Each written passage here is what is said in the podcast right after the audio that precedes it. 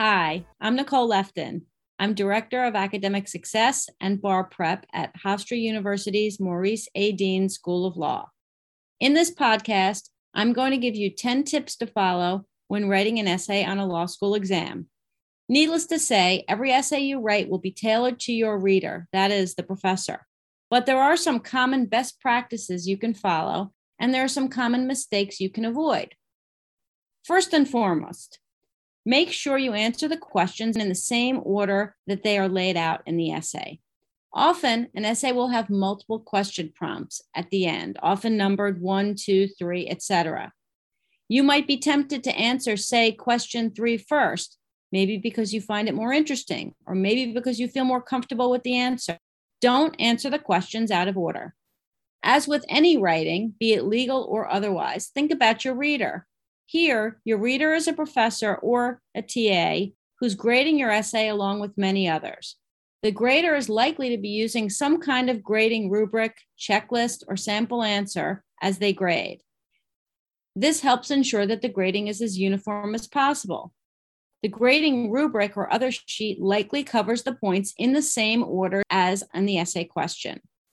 If you answer the questions in an order that's different from the rubric, your answer won't align with the rubric. While this isn't fatal, it makes grading more difficult. Now, the grader has to jump around the page when grading your answer. That takes time and makes the professor's job harder, and that can lead to a lower grade. While we like to believe that grading is entirely objective, there is a subjectivity when grading essays. If the grader has to struggle to find the points you are making, your grade may be lower than a student who covers those same points as you did, but who covers them in a more logical order. Second tip, it's a good idea to ask your professor if they have any preferences regarding how you write an essay. For example, some professors prefer I R A C. That's issue, rule, application, conclusion, while others, like C R A C, conclusion, rule, application, conclusion. Often professors do not have a preference, but if you can find out this information beforehand, you can practice writing essays in a style that the professor prefers, and that can only help your grade. Third tip, make sure you number your answers when needed, and use the same type of numbering, Arabic, Roman numerals, or even letters, as appear in the question. Take the example I mentioned earlier when the question contained three question calls numbered one, two, three. In that case, you'd want to number your answers one, two, three. If the question had used, say, A, B, C, you should number your answer A, B, C. Fourth tip, consider using headers to break up issues, particularly in a question that has multiple issues or sub-issues within it. For example, if the question says, what crimes did Alex and Bo commit?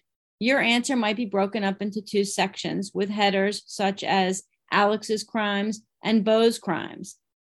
Then, under each section, you may have numbered subsections that list the crimes. For example, if Alex committed arson and robbery, you might have subsections with short headers about arson and then robbery, respectively. Fifth tip. Try to use shorter sentences when writing your essays. Once again, remember your reader. The professor or T A has a lot of essays to get through. That often means that the reader is reading fairly quickly. Short sentences are less likely to be convoluted and confusing to the reader. Plus, they're typically faster to read, probably because one typically does not have to go back to reread a shorter sentence as they might do with a longer, more confusing sentence. Sixth tip. When writing, make sure you use the active voice rather than passive. This advice has to do with your verb construction. For example, Joe kicked the ball would be active, while the ball was kicked by Joe would be passive. The active voice is generally a clearer way to express yourself. While there may be an occasion when the passive voice is better, the active voice creates a more engaging and clearer read.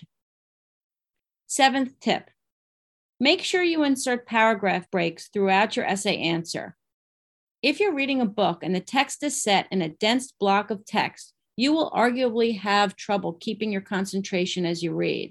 While if you were to take that same text and break it up into paragraphs, you would probably have an easier time remaining engaged in the material. The same holds true for your essay answer. Breaking the answer into paragraphs helps your reader, that is the professor or T A, remain focused and engaged. Plus, the paragraph breaks can create an organizational scheme that helps the reader navigate the answer. For example, you may break up the answer into four paragraphs. In the first one, you'd lay out your issue statement or your conclusory statement, depending on which scheme you set up. In the second paragraph, you can spell out all the rules that you're going to use. In the third paragraph, you apply facts to each of these rules or rule elements you set up in paragraph two. And in the fourth paragraph, you give a short conclusion. Feel free to combine or divide some of the paragraphs. The key is to create a document that isn't too dense or hard to read. Eighth tip, don't use a word that you are even remotely unfamiliar with. Law school language can be complicated, and there's a fair amount of Latin. While some terms are necessary in legal writing of any kind, it's always best to steer clear of using any terms that you are unsure of. Better to say the answer in your own words than risk using a word incorrectly. Ninth tip. Along the same point, make sure you recite the rules as accurately as possible. It's fine to restate rules in your own language. That helps ensure that you know what the rules mean. But be careful if you restate the rule that you don't inadvertently change the meaning. Even a minor change can change the meaning of a rule and lead to problems in your essay.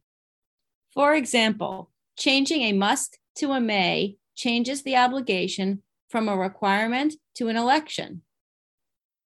And finally, the tenth tip. When laying out your analysis, that is, applying the facts to the rules, you want to use the word because as often as possible. The word because creates a logical connection from the rule to the facts you've laid out to your conclusion. Simply laying out the rules and reaching a conclusion is called a conclusory answer, and professors hate it. They want to see you use facts to reach the conclusions. But simply presenting the rules and facts without connecting the two to lead to the conclusion is also problematic. That's why you need the because. It helps connect the rules and facts, and it shows how this analysis leads to the conclusion.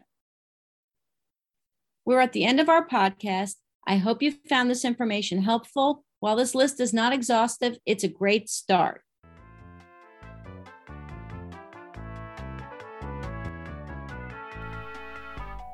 Laudables are produced and distributed by CALI, the Center for Computer-Assisted Legal Instruction.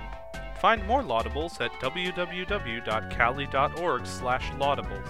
Send your question and feedback to laudables at cali dot org. That's L A W D I B L E S at C A L I dot org. The Laudable theme music is Ask Me No Question by Learning Music. Laudables are for educational purposes only. Please seek an attorney if you need legal advice.